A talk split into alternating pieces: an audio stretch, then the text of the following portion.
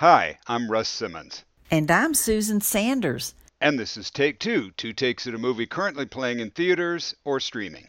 Acclaimed filmmaker Martin Scorsese's long awaited epic historical drama Killers of the Flower Moon has been in theaters for months, but is now available to screen at home on platforms like Amazon Prime, Apple TV Plus, and Vudu.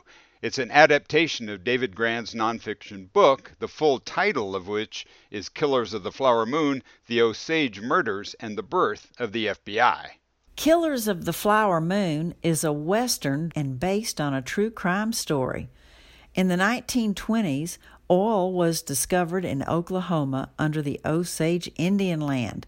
Many men rushed there to see if they could marry some of the Indian women and get their hands on that wealth. Leonardo DiCaprio plays one of these men. Lily Gladstone, who just won a Golden Globe for her performance, plays his Indian wife. And let's not forget about Robert De Niro, who is solid as always as a corrupt deputy sheriff and cattle rancher who effectively manipulates those Osage people. It marks his 10th collaboration with Scorsese and DiCaprio's 6th. This film is gritty and full of details about life in those days. Characters are full of life, and the greed is palpable.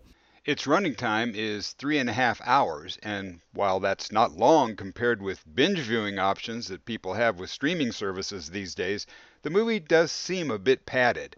But there's no denying the artistry and cinematic flair that Scorsese brings to the movie. This tale of murder and exploitation of Oklahoma's Osage people is sometimes self indulgent, but it's an impressive accomplishment that is a must see for most cinephiles. I'm Russ Simmons. And I'm Susan Sanders. And this is Take Two.